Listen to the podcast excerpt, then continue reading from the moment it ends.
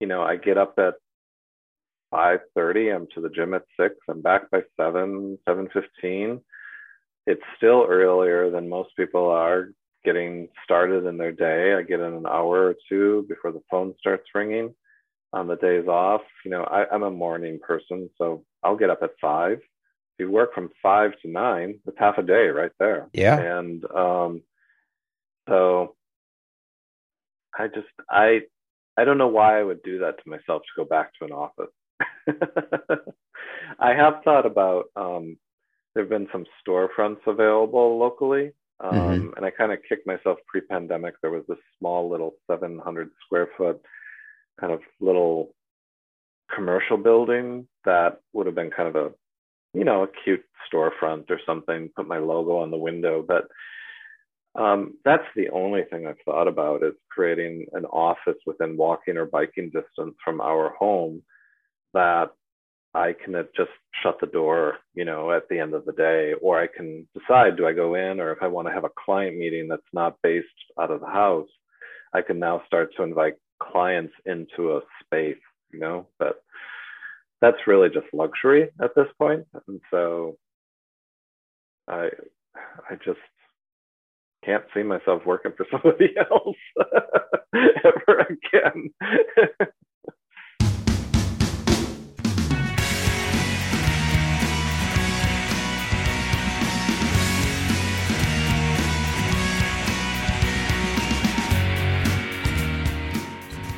This is Inside the Apple Studio, the podcast that details the intersection of architecture and Apple and explores how architects and other design professionals use Apple products in the practice of architecture. With your host, architect Neil Pan.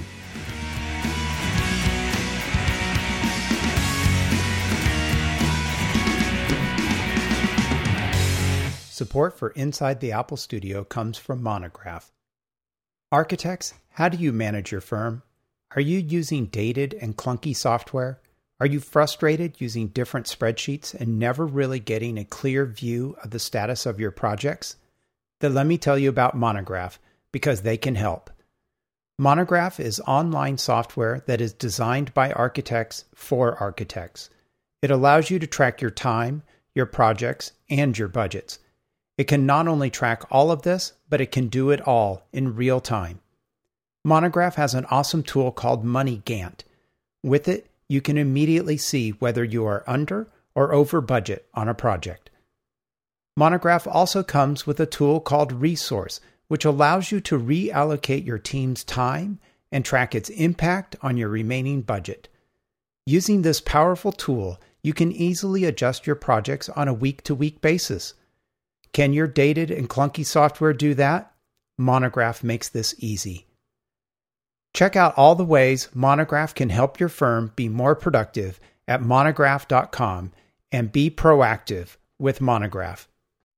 Welcome to Inside the Apple Studio. In this episode, we'll be hearing from an architect that has a client-centered practice that invests in building relationships between himself, his clients, and the builder, that results in design solutions that reflects the client's unique character. He's also someone that gives back, not only to the profession as an adjunct faculty member at an architectural college, but also with his service to a Big Brother Big Sisters mentoring program in his community. I'd like to welcome architect Daniel Steger to the show. Thank you for joining me. Thank you for having me, Neil. Well, I appreciate you taking your time to, to join with us, and let's start off with the first question, which is, what inspired you to become an architect? Mm. That's a long, long answer, but I think um, I have reflected upon that in the past, because that was not kind of my first career choice, you know, as I was thinking about undergraduate majors and things like that. Um, I grew up in a family business in rural Wisconsin. Um, Plymouth, Wisconsin is my hometown. Around Sheboygan, Kohler, Wisconsin, Fond du Lac, so southeast Wisconsin. And my grandfather, after World War Two, started a, um, it wasn't always a heating and cooling company, but when I worked for the family business, uh, we were heating and cooling contractors, residential installation, um, and furnaces, boilers, A C systems, you know, all kinds of stuff. But uh, Grandpa George started um, putting standing seam roofs on uh, barns, and he would do a lot of custom sheet metal fittings for ventilation, uh, milk houses, uh, welding milk cans, all that kind of stuff. Uh, he was originally a farmer from Minnesota and came to Wisconsin, uh, worked with his cousin in a small hardware store, and then um, saw this opportunity. And he was just very uh, entrepreneurial and started this family business. And so that's now in its third generation. My older brother owns and manages that. But I was always around things that you could make stuff with. So, for example, you know, when our babysitter was the sheet metal break in the in the, um, in the fabrication area, or um, we would make stuff with a spot welder. I mean, all kinds of stuff that you don't let your children do these days. We just plugged in the spot welder and started spot welding sheet metal scraps. And so um, we were always doing stuff. And my dad, you know, of course, if you, you never hired a contractor to do anything. And so we did everything um, ourselves. And um, it just was instilled in me. And also, when I was a very young kid, um, my mother decided to go to art school um, about an hour, we're about an hour north of Milwaukee. And she started taking art classes at a um, private uh, Cardinal Stritch College at the time. And um, I remember her having to do the color wheels and all these, you know, still life drawings. And um, she would actually involve us because um, if she had a drawing that had a large kind of pattern in a certain area, she I remember she did these kind of pointillism drawings uh, in one class, and she'd kind of outline where she wanted a certain dot density, and she'd pass it down the line to, you know, five, six, seven, eight-year-old kids. And she'd be like, here, fill this in in this area. And so we used to actually help her with her homework.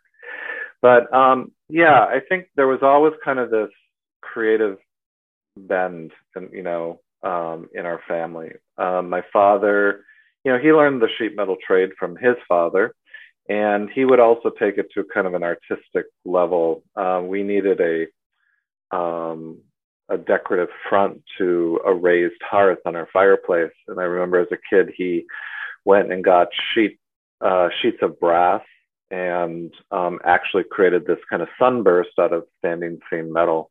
And um, unfortunately, he wasn't able to bring that when they moved. But um, yeah, he always kind of was thinking about what he could do with stuff just beyond kind of the everyday uh, prosaic stuff that he had to do for work, uh, and my mother as well. So that's kind of where the creative side came from. Um, but why didn't do that right away? I don't know. I don't know. Uh, in my undergrad, um, ultimately I graduated with Um, a government studies major with a German and Spanish minor.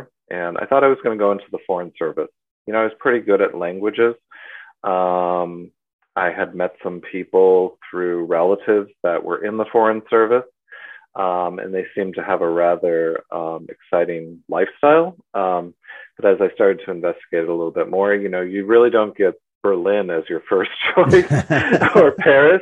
And um, I don't know if I was willing to put in the time or the, um, uh, yeah, basically put in your time um, in some more out of the way places uh, that weren't using my languages. And so I had always just thought about architecture school. Um, and actually, after I graduated undergrad, I went overseas for a year on a Fulbright scholarship, and I came back and I was like, you know what, I'm done traveling. Um, and at the time, the family business needed another family member involved. No one takes care of a family business like family. And so um, I said I'd give it three years. And um, after three years of working with mom and dad, I said, you know what, um, I think I need to go on to some other things. And I, architecture had always been in the back of my mind. And so I actually pursued that, and that's what really brought me to Boston uh, for graduate study. So It was kind of a long trek to get me here, but here I am. Yeah, that's fascinating. Why M I T? Why Boston? Well, actually, I didn't. Um, I didn't matriculate at M I T right away. I didn't apply there. Um, all I knew, you know, I had been out of undergrad. I was maybe twenty-five, twenty-six at the time, um, and I knew that I didn't want to be in a traditional program where you had to, um, you know, live in a dorm. And, you know, the, I had already gone through all the, the, the campus experience and the college experience. And I, I, I kind of felt that at, at the time that that was a step back. And so what the Boston Architectural Center at the time, now it's the Boston Architectural College, um, offered was to be a full-time student, you had to work full-time. And that was your practice curriculum. And then you had to be matriculated in your academic program at the time as well. And that's really what brought me to Boston, was B A C. And at the time, the B A C was in a transition period. I think I was one of the first uh, students or first classes that was coming in under the master's program. That was a new course of study at the time. They hadn't received their accreditation, and they couldn't guarantee that they would, you know, mm. as they, um, you know, honestly, probably were just trying to say, you know, we'll probably get it, but, you know, we can't guarantee it one hundred percent. And the B A C was a very unique place at the time. Um, students would kind of float in and out, and it was kind of known for people taking very long periods of time to complete their degrees. And um, all challenges that they've really um, solved at this point uh, in their um, in their history.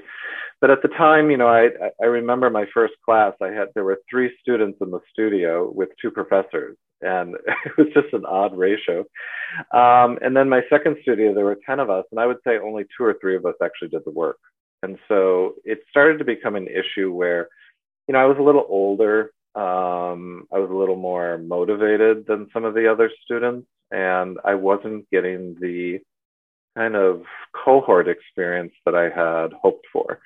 And so I felt I was kind of out there on my own. And uh, one of the uh, architects at the firm that I was working for um, suggested that they kind of, she understood my personality, what I was looking for. And she said, why don't you apply to M I T. I mean, you're in Boston. You've got you've got Harvard, M I T, Northeastern, um, or, or the B A C for architecture programs. And she just felt that M I T was a better fit for me. It's the only school I applied to here in Boston. Um, I kind of jokingly say I was too poor to move.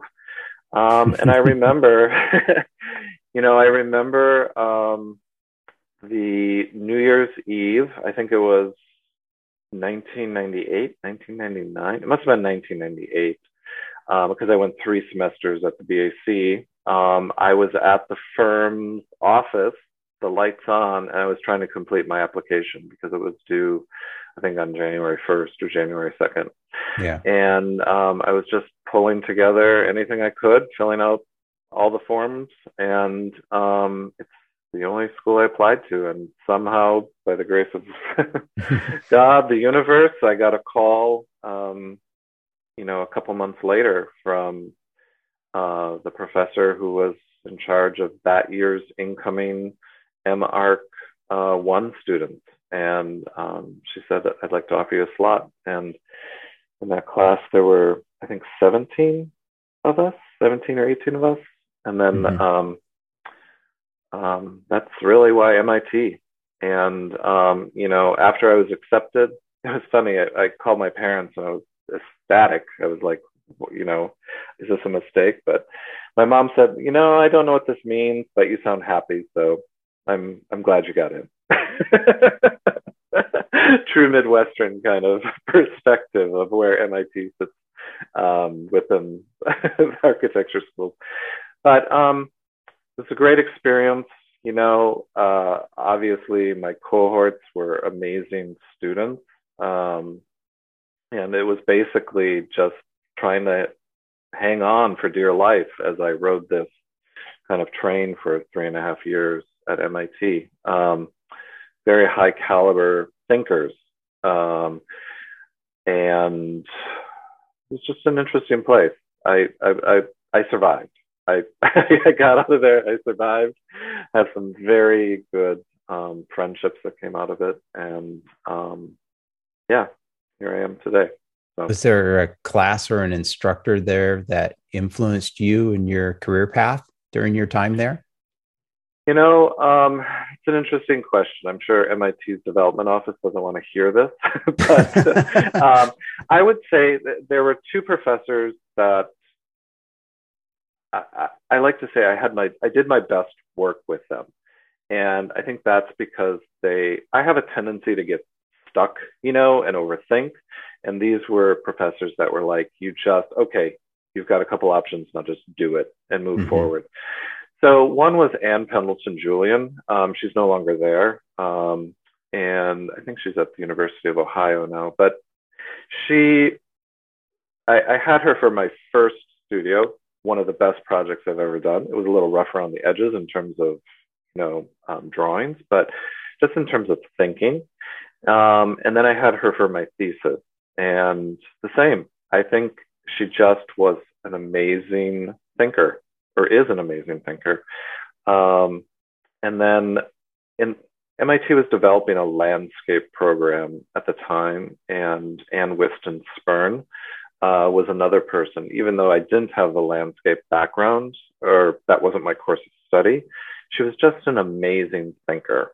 Mm. And um, I respected her for um, her caliber of thought that she brought to the classroom, and um, how to question things. And so those are two people that I would say that I, I really uh, have fond memories of working with. Um, however, I, and I say this honestly, and I haven't sugarcoated this with any of the administration that afterwards, I think my biggest regret after leaving M I T was I just didn't have a good mentor while I was there. And someone that would take me under their wing and say, you know, you need to be thinking about X, Y, and Z. Um, mm-hmm. This is the next step. Um, have you thought about this? And just sit me down and be a, a mentor to me.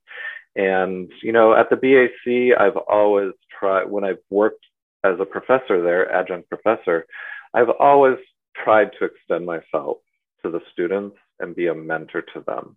And not just want them as labor for a project, you know, a pet project that I'm working on, and really tell them honestly, you know, you need to know this stuff. This, this is the, this is what employers want when you mm-hmm. get out. You know, you need to be billable. You need to have skill. And it's not just about, you're not going to be designing when you get out of school. I mean, unless you're a Wunderkind of some sort. Um, And this is what will get you a job. And um, I, I just didn't have that when I was um, at M I T. And um, that's that's the one kind of regret that I have. But, you know, time's passed. I'm over it. And um, move on. Now, you mentioned a few things about what will get you employed. You were working while you were at M I T. What was that experience like to be working in? What sort of lessons did you learn about the profession while you were earning your degree? Well, let me back up a little bit. And I had mentioned the, at, at the Boston Architectural College, you have to work. It's a little different now, but back then to get to get federal student aid and be considered a full-time student, you had to have a job, work during the day, and then take classes at night. Um. While I was at the B A C, it's the, the worst grades of my entire academic career.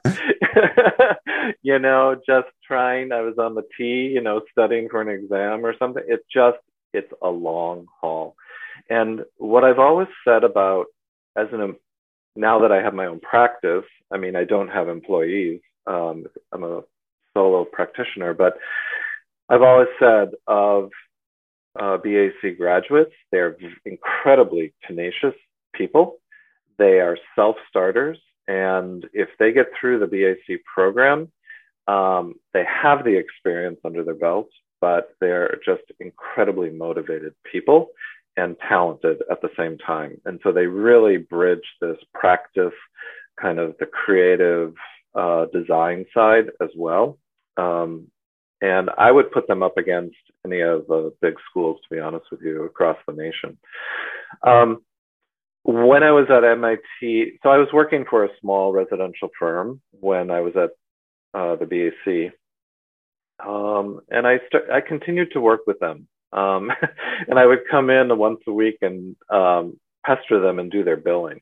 I think they just wanted to keep a, keep in touch with me more than anything.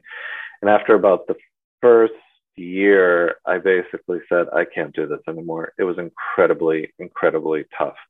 It was wonderful because I left, because M I T was a fully immersive academic experience.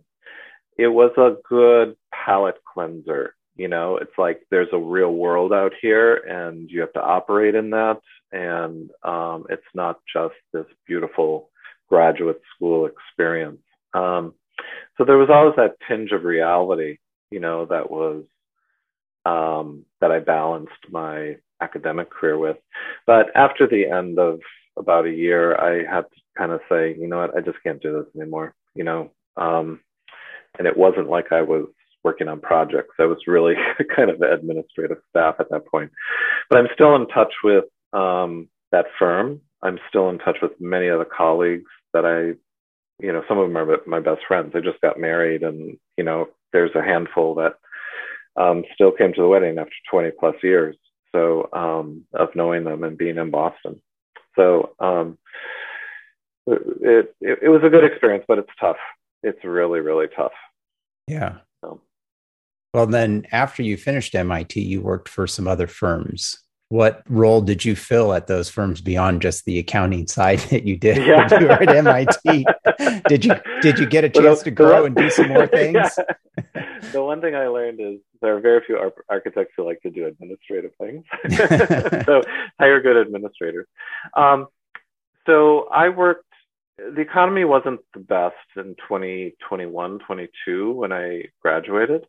Um, and uh, there were slim pickings. And again, I was not ready to move across the country in any way. I wanted to stay in Boston and kind of experience Boston in a non-academic way, because that's really the only way I had kind of functioned at the time.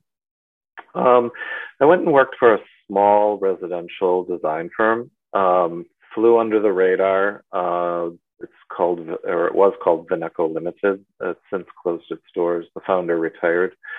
Um, and we worked on custom residential projects.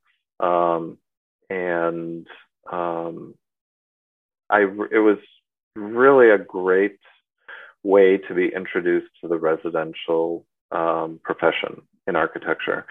You know, I jokingly tell people it wasn't until I'd been there for a year or two that I understood that there were kitchen cabinet stock sizes, you know, three inch increments, because we just did everything custom from scratch. And if we needed a sixteenth of an inch scooched over that way or a one twenty, you know, one thirty-second, that, that's what we did. And wow. I really was introduced to um, contractors who had the highest level of craftsmanship. Um, project management, um, high quality caliber clients. I was very, very spoiled. And, but I learned what beautiful materials were like to work with and how you detail them.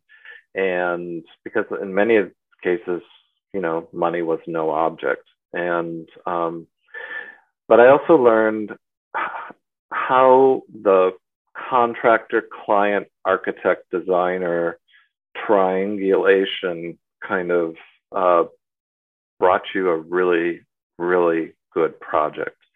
And it's much more enjoyable for everybody. And so um, I just knew no different. And so when I started to work for some other firms at the time, um, I was like, isn't this the way you guys do things? And it's like, no, there are other models out there and I just didn't learn them. And so when I started my own practice, I just reverted back to that wonderful experience that I had. And that's really what I brought into my own practice to date. So. Why did you decide to go out on your own? Um, all these questions, I think, how how should I professionally respond to that, or how can I respond to that? Um, a couple couple reasons. Um, you know, growing up in a family business, you're not used to being an employee, um, and it's I'm just being very frank about it. You know, our our holiday dinner table discussions were, Dad, did you get that contract out? Um, you know, what's the schedule look like next week? And so we were responsible for our performance and being in charge and not answering to anybody really but mom and dad. Mm-hmm. And um, so that was just ingrained in us. I felt very comfortable about that aspect of a business. And again, very fortunate, you know, um, I know uh, it led me not to ever want employees. Um, and so when I went out on my own, I said, um, I need to do this myself, because I saw my bro- young, younger brother and older brother, they both had their own businesses. Uh, my younger brother's in, um, he's a computer networking firm. Really don't know what he does, to be honest with you. But, um, you know, they both had their own businesses. And I jokingly say I was the slacker. I didn't have my own business. And mm. um, Greg, my older brother, had taken over the family uh, business in Wisconsin.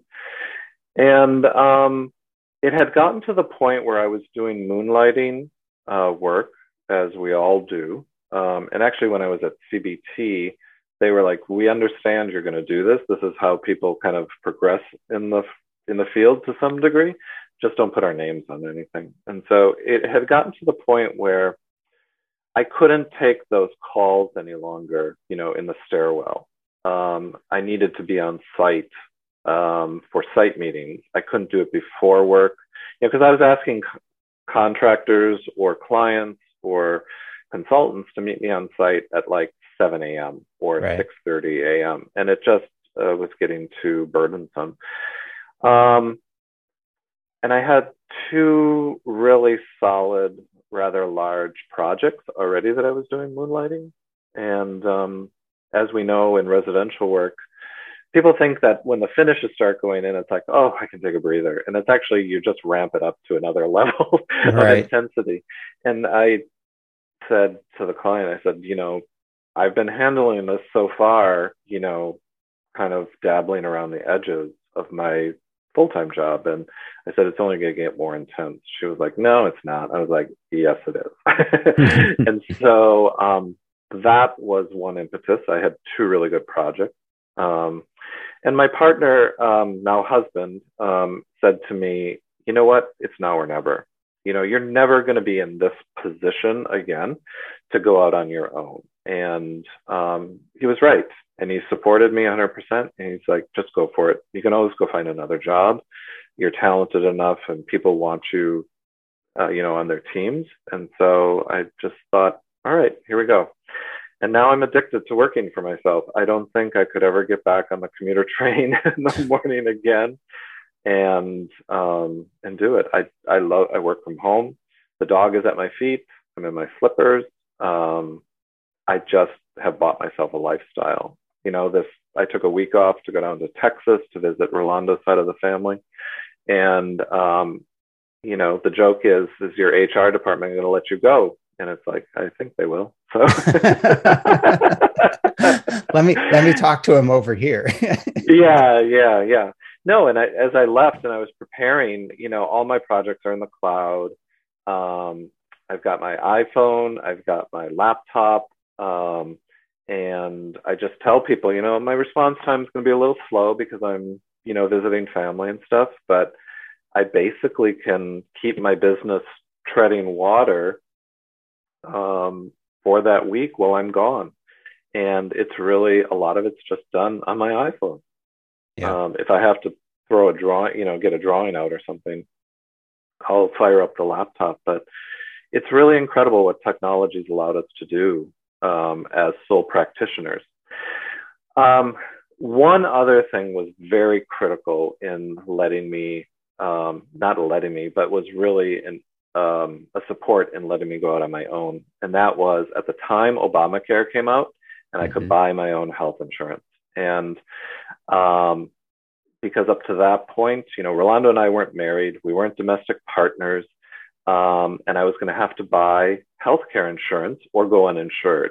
Mm-hmm. And once the Massachusetts Health Insurance Exchange came out, I at least knew that I had basic coverage for myself. And that was just a big burden off my mind and off my shoulders. And, um, you know, so when people say that Obamacare is an economic driver, I firmly believe that um, because it allows people to uncouple the, or decouple themselves from that work relationship is where you're going to get your benefits or your health care from. And um, yeah, I just, um, that was kind of the last, there were a number of linchpins and they all just kind of came together in a perfect storm. And uh, here I am. So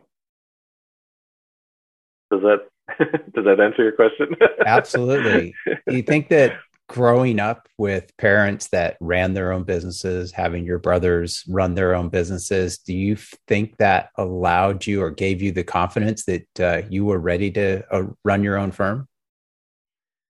Um, I mean, there are always, you know, there's always self-doubt. What am I going to do in this situation, blah, blah, blah. But I think what it gave me was, a, so my father, you know, and we can always look back on our parents and our relationships with them with some sort of criticism, but he really um, instilled in me that it's okay to say no. It's okay to say no to a client. It's okay to say to a client, you're not doing the right thing. And it's okay to say, to walk away from a client who, um, you know, and I think th- those are all kind of wrapped up in this negative, like negative part of doing business. But when I fired my first client as an architect, I, I you know, my knees were shaking. I was like, what are the ramifications of this going to be? And I said, no, this is not how I want to work. And I told you that. And so you can't change the rules of the game midstream, mid-project. So sayonara. And, you know, we had discussions around that, like, why do you want to do this? But I was okay with saying no. The other thing my father instilled in me is, um, you know, they, they weren't the cheapest heating and cooling contractors, and they had a very specialty niche. And when we think about marketing, all these marketing programs that we, it's like, find your niche, find your niche. And he did. He said, I'm not doing any new construction. I'm only doing replacements. My margins are higher. Um, I'm in and out uh, in three, four, five, six, maybe a week, maybe, you know. So he understood what made him money. And um, he was okay saying no to certain segments of the market because they uh, either didn't fit the financial model or they didn't fit the Um, his personality of how he wanted to interact. So when he would work with, if a client came to him and said, um, we're building a new house, we want you to do the H V A C, he's like, that's fine, but I'm not signing up with the subcontract, or I'm not signing up with your G C. My contract is with you directly. And that saved him. And, and I know G Cs don't want to do that, but it really, he's like, I'm doing you a favor, client, basically, by doing this, because this isn't my business model. And if you want me to do the work, this is how I'm going to work. He's like, if you don't want me to, if if you can't handle that, or the G C doesn't like that relationship, um, that's fine. I've got plenty of other work over here. The other thing, he wasn't afraid to charge his worth. And so, you know, in any business, you're going to have somebody at some point is going to be like, all you did was change the X, Y, and Z parts, and I can go over here and get it from the big box store and put it on myself. And my dad was very professionally, he'd say, well, then why didn't you do that? And um, he would have people come in and say, you know, you've charged me too much. And he would just very simply say, if you think I've overcharged you, then you just pay me what you think that job was worth. And I would say nine times out of ten, people would pay the entire invoice in full. And so he he stood his ground um, and said, I'm charging what it takes for me to keep my doors open and to pay my employees and to give them a living, pay them a living wage. And he never he never backed down from that. You know, people would push back and say, why are you charging this much for a boiler change out when I can go get it over here for this much less? He'd say, I'm charging you what it takes to do the job. That was his response. And I, I could, I, I wouldn't have to lift my head up from my desk when people would come in, and I would hear them at the counter because I knew what he was going to say. And um, he'd say, if you don't want me to do it, uh, you know, good luck. Uh, we'll service it, you know, when it breaks, and um, we'll come and make repairs to it or clean it and get you on a yearly. But if you don't want us to change it out, you know, that's your prerogative. So um, that's kind of a long way to say I felt comfortable on the business side of things. And I've noticed colleagues who have thought about going out, you know, on on their own as well. And that was a real gift that my parents gave to me. Um, I understood um, just, you know, I, I wouldn't say I'm this miraculous business person, but by any means, but at least I understood um, the ability to say no, because I've gotten into situations where people have pushed back and they said, um, we'd like to lessen your fee. And I'd say, well, that's fine, but this is what you won't get, right? We'll change my scope of services. Or if they if they whittle it away far enough that it's not a project that I want to be involved in, I'll just say, I'm sorry, I think you have the wrong uh, architect, and let me help you find somebody else. You know, I know somebody that I think kind of works in that methodology or has that process, and um, I'll introduce you instead of leaving them kind of, you know, at the curb. So, um, yeah, I, I, I really feel comfortable talking numbers with people. Um, you know, and I have colleagues that I use that I've known for twenty years here in Boston, registered architects who don't like the business side of things. I'm like, fine, you know, I'll be the front man and um, we'll work behind the scenes and let's do some fun schematic design together, or we'll do the existing conditions together. You bill me through your firm, you know, and we come up with these great partnerships, but they don't want to be involved in the client uh, side of things. And mm-hmm. I was like, that's fine. I'll do it. So. Perfect. Now you've had your own firm for almost eight years now. How mm-hmm. is your... Oh my gosh, it's been that long. Yeah, it's been a while. yeah. So how how is your personal experiences, such as travel and cultural explorations and deep love of gardening, I saw, shaped mm. your philosophy and approach to your practice? Yeah. Um, so one thing I didn't mention when I was actually thinking about grad school, I was thinking about becoming a landscape architect first and foremost. Um, my parents had done renovations on their house in Wisconsin, and of course, most projects, you know, the landscaping is cut at the end. And so I ended up, while I was working for them uh, or in the family business, I did a lot of the landscaping in, on the property myself. And I really fell in love with gardening, uh, respect for the environment, which I had never really developed up to that point. And um, so that's really what I thought I was going to get into, but none of the schools that I was really looking at um, had a landscape architecture program. Um, I so when I lived in after I graduated grad school, I lived I had a condo in the Fenway uh, area, and um, I actually had a victory garden um, along the Muddy River, and um, so I even out here. I brought that love of just being outside, my hands in the soil and watching things grow and tending to it. Um, in my practice, uh, and I really got Rolando to love it as well. It's like you either um, enjoy this or we're not going to spend much time together. Um, no, in my practice, I really... I strive to get people to think about landscape and what they're going to see outside or through the window or the aperture um, very soon. If they don't have a landscape architect on, you know, or have the funds for it, um, I really try to frame views. Um, I try to frame views through space. Um, you know, because in Boston, a lot of the existing architecture is, some of it's rather petite in scale. um, and so that connection between inside, outside, even during the winter months, I think is, you know, you add another room to your space, at least we do, when the weather is is nice and we sit out on our patio. Um, so I really try, strive to bring in that connection. Um, very seldom do I just see a project where it's going to be just unroll the sod up to the foundation. You know, there's some there's some love or there's some respect for our environment for most um, from most of my clients. Um, so I really enjoy bringing that in. What we did personally, so I live in uh, an area of Boston called West Roxbury. It's kind of, it's the most suburban of Boston. Um, it's kind of the farthest out that you can go um, before becoming Needham or Dedham or Brookline. Um, and so we have lots.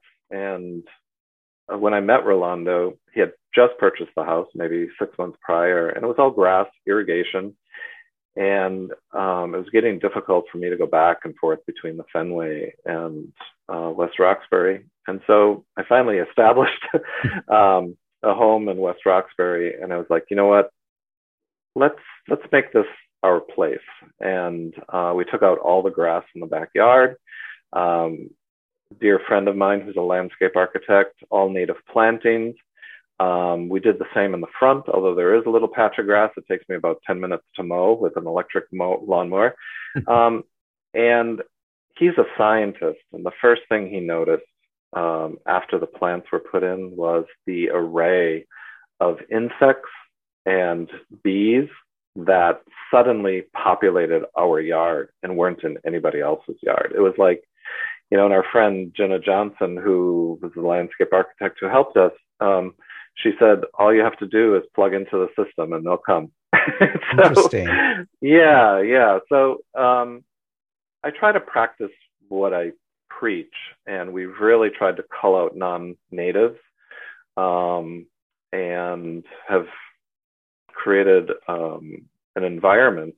I mean, we sit out in the backyard and we watch uh, multiple hummingbirds actually just fly between the Monarda, the bee balm, from the front yard to the backyard, the front yard to the backyard, and stop on their way to certain vines. Um, and then I'm getting too much into this, Neil, but there's a strip of, we live on a gravel road on a corner, and it's an unpaved road, and uh, it leads to our driveway. But um, there's a ten foot strip along the neighboring school's property that is just kind of, people have called it throwaway land. It's where people take their grass clippings and throw it, and it's just piled up over the years. And we took it over, and um, whenever we need to divide plants, because um, I hate throwing away live vegetation, I either give it away or um, we call it our orphanage.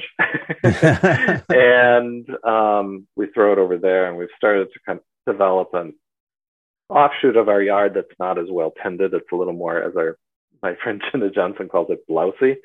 Um, mm-hmm. It's untended. You know, we go in the spring, kind of cull out some, some of the weeds or the more invasive stuff, and then maybe at the end of the year, and you just kind of let it do its thing. And if you can't survive over there, you're not going to survive. So we took yeah. out our irrigation, all that kind of stuff.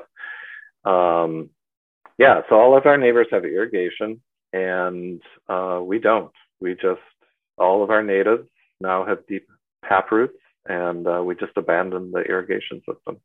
Nice. Yeah. So maybe, yeah. So that's how I like to think about um, landscape, the outdoors, gardening. Um, in my mind, it I prefer a much more natural uh, aesthetic, but I do get, I understand, you know, not everyone can kind of handle that from a design standpoint. And um, but I like to think about low maintenance or no maintenance. Well, there's no such thing as no maintenance when it comes to a landscape. Um, or you just walk away from it. But yeah. um, yeah, and we've recently had to actually hire some help just because there's so much material that we're dealing with, um, but they get it. We were looking for someone that's not going to shape baseballs out of our inkberry or basketballs, you know, mm-hmm. and um, calls it soil and not dirt. Right. And so um, we've had a little help lately, but um, yeah, I, I love it. It's the only way I can explain working in the yard is that it's my therapy. You know, for me to go out and put on my headphones, have the dog wandering around the yard and me pulling out weeds is, it's actually therapy for me. And yeah. so uh, the world just kind of melts away. And you mentioned earlier about mentoring and something that you do as a professor at the Boston Architectural College. And you're also involved in the Boston Society of Architects and the Greater Boston Business Council, Big Brothers, Big Sisters, as I mentioned earlier. What does it mean to you to give back to the profession in that way, but also to your community in general? Um, it means a lot. Um, I was raised, um, all of my Um, education has been through, uh, has been Catholic education, you know, uh, middle school, um, high school wasn't, but my undergrad was at Saint John's University in Minnesota. Um, so, you know, the, the, the vein that runs through that obviously is um, care for others and uh, bring that to the table. So there, there's always been a high level of community service instilled within me. Um, you know, I was a Boy Scout as a kid. You know, I know that's not fashionable anymore for whatever reason, but um, it was all about service to your community. Um, and so that was just what I saw through my parents. Um, you know, my parents were always involved in their church. Um, my mother to this day is, you know, she's president of the local chapter of the Saint Vincent de Paul Society, you know, home visits to um, the economically disadvantaged, making sure that, you know, their organization is getting the money and funds out to the to who needs it. Um, so, you know, when I came, you know, for I D P, we have to do some sort of community service, right? And so I was just looking for something that wasn't religion-based at the time, um, and Big Brothers Big Sisters kind of came up on the radar, and um, it was a really good experience. You know, I'd never had all my brothers. We were all like eighteen months apart. You know, good Irish Catholic family, and so I never had a sibling that was much younger. We were the youngest cousins in the family, um, so. I just thought it would be interesting to kind of mentor a kid. And, you know, so back in two thousand two, I met Josh. He was nine years old. Uh, he actually aged out of the program at twenty-one. Um, and so I was with them that entire time. Wow. And um, that was a, it was a very interesting experience, a very eye-opening experience that not everyone had the same opportunities or upbringing that I did. Um, you know, even in a rural community, um, you know, Plymouth is all of eight thousand. So um, it's always been important to me. And um, I think from, you know, if you're going to complain about something, you know, be the change, right? And so yeah. um, it's not that I was complaining about the, the B S A, but um, people reached out to me and said, you know, we thought you'd be good at this. And so I'm co-chair of the Residential Design Committee with Ellen Perko of C B T. Um, uh, yeah. So when it, you know, it's flattering when somebody says, you know, we think you'd be good in this, this job or this position for a while. Um, and I think there's also when service has been instilled in you and you start to see people struggling about which direction to go, you know, you say, hey, I have a suggestion if, you, if you're willing to listen. And yeah. this is what didn't work for me and why, or this is what worked for me and why. And so here are your choices at this kind of crossroad in your life and your career. And these are the pitfalls. These are the, you know, uh, the benefits of certain decisions. And so I'll be here to be a sounding board. And um, um, yeah, I just, again, it goes back to, I never had a true, true mentor who took me under their wing. Yeah. You know? And now you have the opportunity to give back to that. Yes. Yeah. Yeah. Well, looking back on your career so far, how has the reality of the profession been different than you thought it would be when you first started? Um, like first started my firm, or just first started? Yeah, first started in working in the career and going to college, you know, learning mm-hmm. about the profession. Has it been yeah. that different than you thought, or maybe expected it would be? Um. Well, I think the immersion into the field was slow and steady, that you just kind of adapted. Mm-hmm. Um, I think what I see now is people, students think they're going to be designers every day, right? They're going to sit down with their sketch pad and paper and come at a professional project design um, challenge like you did in school. And some people do, some per- firms are based on that, but I, I, I, I, le- I look at it as a profession. And what that has meant is that there's a certain amount of administrative, how do you organize information and communicate it to a team, to a client, to a contractor, to a site, to a sub.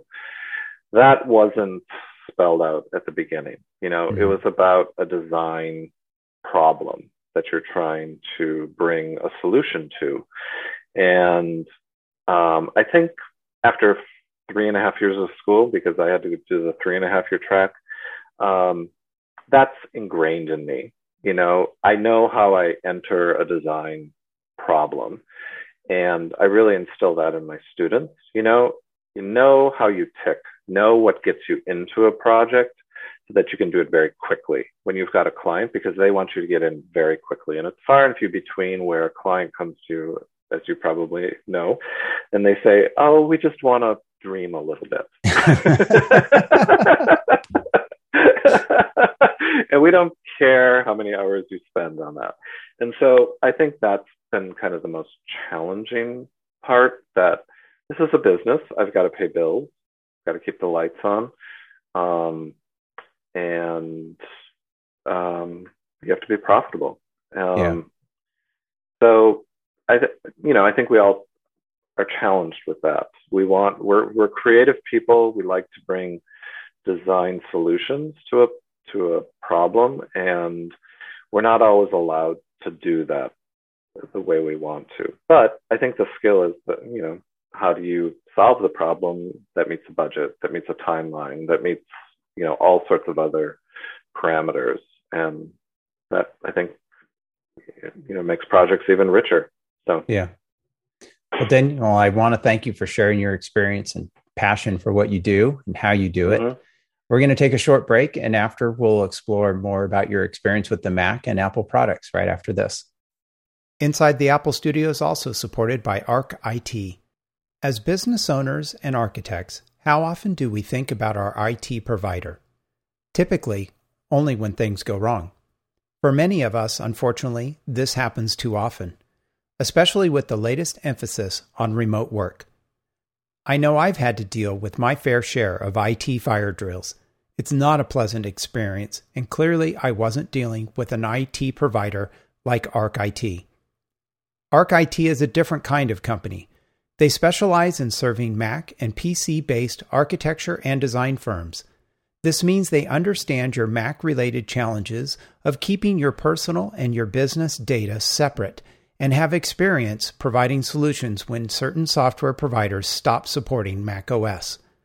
Combine this with industry-leading response times, proactive remote hardware management, solid disaster recovery and backup solutions, and enterprise-grade security management. And yet, all of the above are just table stakes for a solid I T company. Arc I T goes a step further. They become your strategic partner when it comes to planning, budgeting, and integrating new technology into your business. All of this sounds expensive, right? Not with Arc I T. Because Arc I T is highly specialized for our industry, their pricing is on par, or in some cases, even lower than other I T providers. Arc I T is transparent and publishes its pricing on its website. Your business deserves a competent, responsive, and proactive I T partner. Reach out to Boris, Arc I T's founder and C E O, for a free consultation. Go to get arc I T dot com and click Work With Us. Welcome back.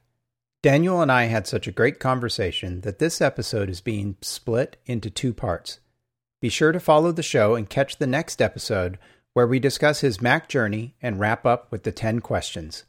If you have comments on the show, you can find me on Twitter at N P A N N or at Apple for Arc. That's Apple, F O R A R C H.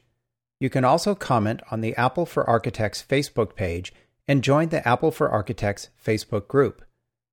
Inside the Apple Studio is a production of Apple for Architects at apple for architects dot com.